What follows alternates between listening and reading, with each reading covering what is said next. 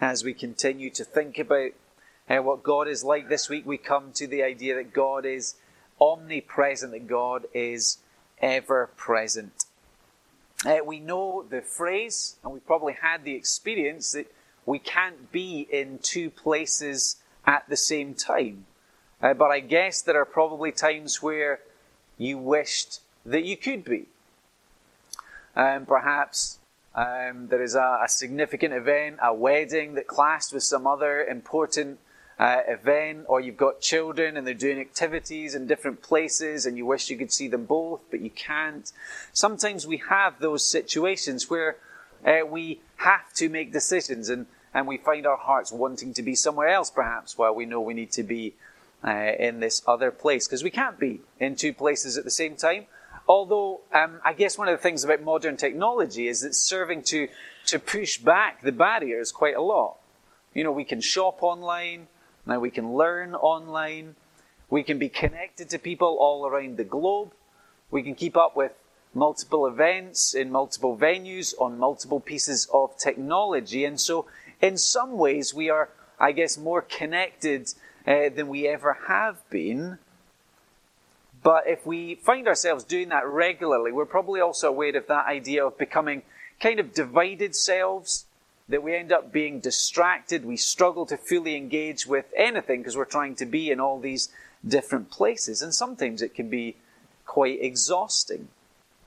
Uh, it was interesting to me, I, I, read recently that there's a growing trend among music artists uh, to try and ban audiences from taking uh, mobile phones out during uh, concert performances now uh, because uh, they want their audience to be sort of fully present and fully engaged, and they're recognizing uh, the difference between people just being there for the music and people being there uh, so they can show uh, on their Instagram that they were there.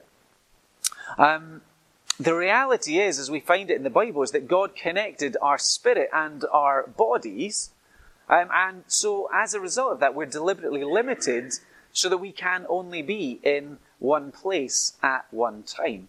We can be contained. Um, but by contrast, God is uncontainable. In John chapter 4, Jesus uh, was speaking to the woman from uh, Samaria, uh, and he said to her that God is spirit. God is not bound by a body, therefore, he can be fully present everywhere all of the time and not in a divided way. So it's not like there's a bit of God over here and there's some of God over there. He's fully present everywhere. And Jesus said, God is spirit, and his worshippers must worship in spirit and in truth. And at least part of that uh, was opening up this discussion to the women that there's not, uh, here's the holy place, or here's the holy place where God is to be worshipped. God is spirit, so he can be worshipped anywhere uh, and by anyone because God is everywhere. Unlike us, God never finds himself being overstretched. God never finds himself being pulled into directions. Um, as Jen Wilkin puts it, God, unbound by a body, is not limited to one place. He is not merely big, he is uncontainable, able to be present everywhere. So that's what we're going to be thinking about this evening. And the plan is basically to use three Psalms that will be familiar to a number of us anyway. We've sung them all today Psalm 46 and 51 and 139 uh, to build up something of a picture of this God who is ever present, who is always present, and to see how this helps us uh, in our worship, see what influence this can have on our Christian lives, and also how this is helpful uh, as we seek to help other people. So we'll begin in Psalm 139, and we'll look at verses 7 to 10. Um, and there, perhaps the lesson we can draw is that because God is ever present, uh, we should live humbly. So, this is a section uh, where David the psalmist is reflecting on this fact that God is uh, ever present, all present, and that stands in stark contrast to David. You find David imagining himself moving up and down and from one side to the other side. Uh, he knows he's limited, there needs to be movement. Uh, but what he's saying is God is not like that. And that's a source of comfort to David. So let's look at verse 7, Psalm 139. Uh, Where can I go from your spirit, where can I flee from your presence?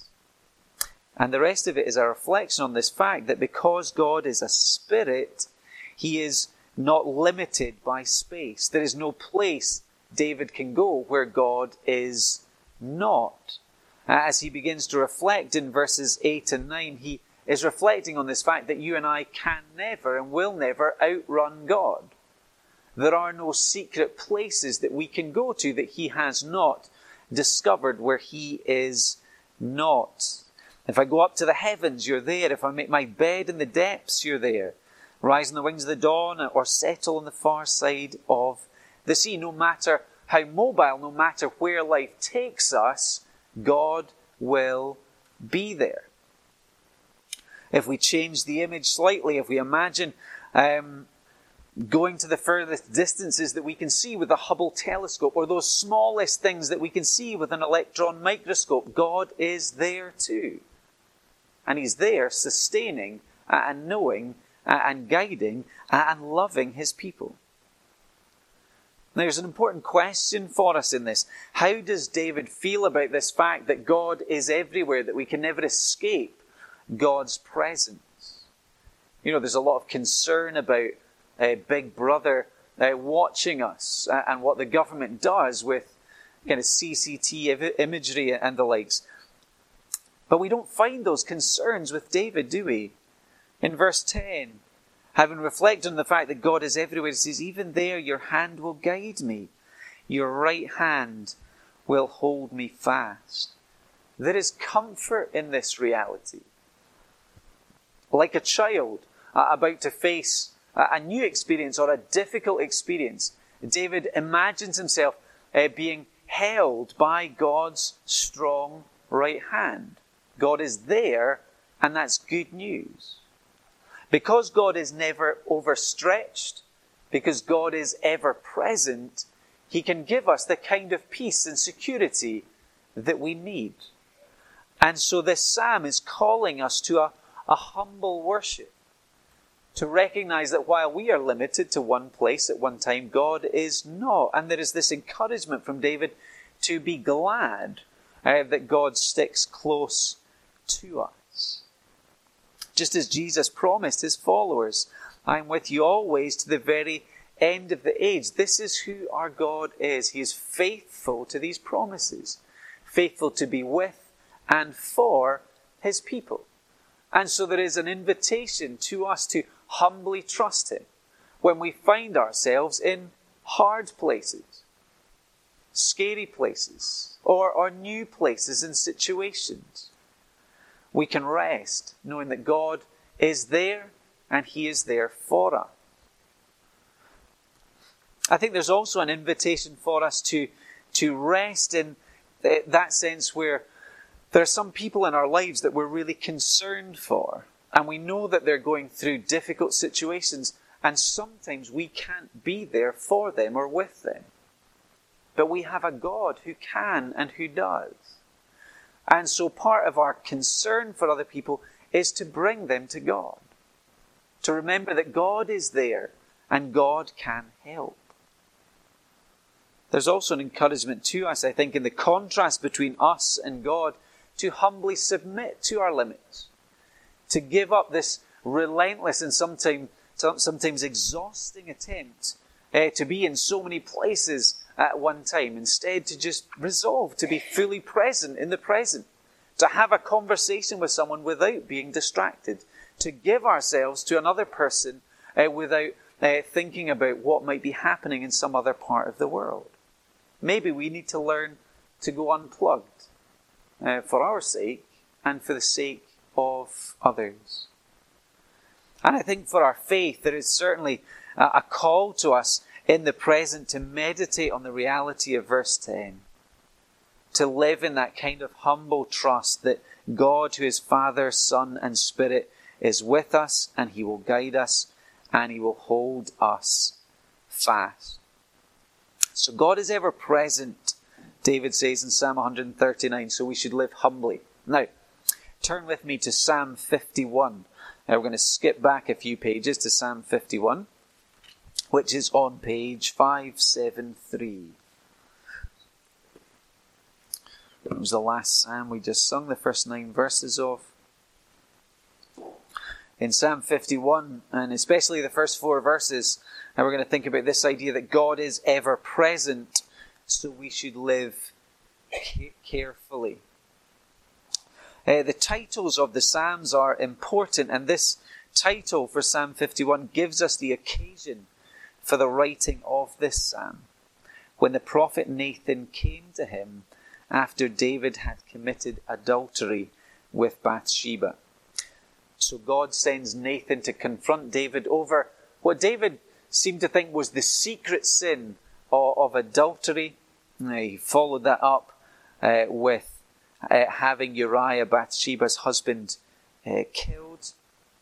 But you know, when you stop and think even about that title, this is really remarkable because here is King David allowing this very personal confession of deep sin to become part of public worship. Here is the king acknowledging before his people that I am guilty and I need to trust in God's grace and God's covenant faithfulness. We'll see that's where he pins his hope in the, in the opening verses that we'll look to, and we see it throughout. His only hope, he understands this, is that God would cleanse him that God would show grace and mercy to him. So here is a king who trusts absolutely in God's grace and God's faithfulness, and therefore he is able to confess freely. Now, the key idea uh, for our topic this evening is in verse 4 um, Against you, you only have I sinned and done what is evil in your sight. So here is David acknowledging that before God there is no such thing as secret sin. We may feel that we have secret sins in our lives, things that we would not dream of sharing with another person because of the shame that that would cause us. But the reality, as David points out to us, is there is no secret sin when it comes to God we can cover up with others, but we can't cover up before the ever present God. Again, as Jen Wilkin puts it in her book, God is near whether we feel Him to be or not. How mindful we are of this truth will directly affect how we live. And this is what we see with David, uh, having now, had his sin pointed out, he recognizes that God is ever present and he thinks about what his ever present God is like. And in the first uh, verse, uh, we find that he trusts in the God of covenant. There's lots of covenant language in here. Verse 1 Have mercy on me, O God, according to your unfailing love according to your great compassion, blot out my transgressions. Now, those words, mercy, unfailing love, compassion, they're all drawn from uh, God revealing his character to Moses in Exodus chapter 34. Moses wanted to see God's glory, and God reveals it through revealing the kind of God that he is. And David pins his hope on the character of this ever present God, that he shows mercy, not dealing with him as his sin deserves, not instantly judging and condemning. That this God is marked by unfailing love. And David finds hope that he will not be abandoned despite his failure. He is a God of great compassion, and his hope is that God will respond to his need by acting positively to help despite his sin. When this is our God, the God of the Bible, the God of grace, the God of the covenant, we are able to move towards Him even in our sin. He knows our sin, He's present when, he's, when we sin, uh, and yet He's provided the way for us to be forgiven of our sin by sending the Lord Jesus. And so He is ready to forgive, and David appreciates this uh, about his God. Why does David need God to act in mercy and unfailing love and compassion because he knows clearly that all of his sin is committed when God is present with him. So while we have uh, in our own hearts that sense of pride and shame, and there are people who uh, we are desperate to be in their good books, and we're devastated to lose face uh, when we fail, when we sin before them, and we apply that horizontally, and there are people that we do not disappoint. We can easily forget vertically that God deserves uh, all of our honor and that we should seek to obey knowing that He is present with us at all times. Uh, just as David relied on these three covenant qualities of God, uh, so now he talks about his sin using a trio of different words uh, in verses uh, 2 and 3. Uh, his language for sin, first of all, he says uh, his sin is transgression. This idea of trespassing into forbidden territory. God says, here's the safe place, here's where you should live, and we trespass when we break God's law, when we go uh, outside of that. And then he says in verse 2 wash away all my iniquity. That's the idea of uh, having that tendency to make straight things crooked, to pervert uh, the straight way, and cleanse me from my sin. Yes, sin has the idea of our failure to hit the target or falling short of the mark. God sets a standard uh, and we fail uh, to achieve it. And David knows this uh, about himself, and he also knows that God sees it all. Which is why he says, and uh, not just my sin is always before me, in verse 3, against you, you only have I sinned. God's law defines sin. God is the truly holy one, so all sin is first of all a sin against God, though clearly uh, others feel the effects of sin uh, and the devastating consequences, uh, as we see in the story of Bathsheba and Uriah. And what does David want God to do about his sin? Having confessed it uh, openly with these trio of words about his sin, he now uses a trio of washing words, washing images uh, in verses 1 and 2. So he says, blot out my transgressions. And that idea of, of wiping the slate clean, of removing the words from the page, creating a blank page again. Wash away all my iniquity and cleanse me from my sin. This is laundry image of a, of a stain in clothing being removed. And so he's aware of what God is like. He's aware of what his sin is like. And he asks this God to deal with his sin according to his mercy and his love and his compassion. It gives him hope and confidence for forgiveness. And so he confesses his sin. Verse 3 I see my sin. He's meditating, he's reflecting on it. And then in verse 4, he's acknowledging, You see all my sin. And so here is an encouragement to us to meditate on this fact.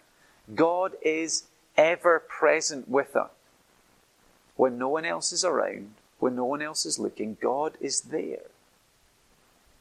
And that's not intended to be a, a, scary thing, but it's rather an encouragement to live consciously in God's presence so that we would live carefully with regards to sin. That we would live carefully in our obedience. And that we would worship Him because we know, just as David knows, that there is a way for us, even in our sin, to be forgiven and to be cleansed because He sent Jesus to take all our sin, to make us clean, to make us acceptable in God's sight. So God is ever present, so we should live carefully. Uh, one last psalm, the psalm that we began with, Psalm 46. psalm 46 on page 570. Let's think about the, the opening and then the refrain that we find in verses 7 and 11. God is ever present, therefore we can live securely. As you work, as you work your way through the psalm, you discover that it pictures a variety of different crises, times of chaos are pictured in the psalm. So there's the forces of nature that we find in verses two and three. Uh, we find a city under siege in the middle section there, four to six, uh, and then we find uh, national warfare, enemies coming against the nation in verses 8 to 10. And this psalm is saying we can face disasters without fear when we have found true security in God alone. And the psalm goes on to explain why and how that's possible. It's possible because God is, according to verse 1, our refuge, the safe place to run to. Think Edinburgh Castle under siege run up the mountain, hide in the castle, and, and there's safety. Sometimes God is present to shield us from trouble. That's sometimes how God chooses to work. He protects his people. He is a refuge for us. And then at other times, he is our strength. He gives us inner strength. He's present with us in the middle of our trouble. Uh, to give us help and strength when we need it. Sometimes He shields us, sometimes He doesn't, but in every case, He's ever present to help us in our trouble. So that's true all the time. We have a God who's with us and for us in our troubles. Which is good news. And it's good news when uh, David explains to us what our God is like. Verse 7 and 11 uh, repeat uh, these truths about God. The Lord Almighty is with us. The God of Jacob is our fortress. God is the Lord Almighty, the God of absolute strength. This is who we trust in. And He's also the God of Jacob, which pulls us back to the covenant, to the fact that He's a God of grace. He's a God who's faithful to His covenant promises towards His own people. And so, what, what the, the sons of Korah in their psalm are saying, since this God is with us, there is no need for us to be overwhelmed. When trouble comes, and trouble will come, the question is not simply, do I have faith, but who or what do I have faith in? Is the person, is the thing that I am trusting in strong enough to keep me in this particular situation? Can it meet all my needs and give me true and lasting security? And what the psalmist is saying is that only when we know God, only when our hope is in Jesus, can we truly say, yes, in all cases, that source of trust is reliable. Because he's the Almighty God, the all powerful God, who's also the God of covenant grace discovered this week that the, the hymn writer John Wesley, uh, when he was on his deathbed, uh, when he was, oh, like me, almost unable to speak, um, two times he summoned his strength and he got up uh, from his bed and he called out, The best of all, God is with us. The best of all, God is with us. When we look to care for people, when we look to bring comfort to those who are hurting, when we look to encourage those who are distressed, the best thing we can do is introduce them to the God who is with us. Introduce them to the God who is Emmanuel. That we would entrust them to God's care and that we would point them to the God who is with them and for them to care for them. To invite them to place themselves in God's strong hand. So when trouble comes, here is a wonderful verse and a wonderful truth for us to rely on. God is our refuge and strength and ever present help in trouble. Martin Luther, uh, when the church was persecuted and under attack, would often go to this psalm to sing Psalm 46 to give him hope and encouragement. For our worship, as we remember Jesus came to be Emmanuel, to be God with us. This is good news. And we look forward to the future hope of fully experiencing that. When God is with us and we are with God and we, we get to see Him and we get to know Him. But in the present, here is this invitation to live securely because the Lord Almighty is with us. The God of Jacob is our fortress.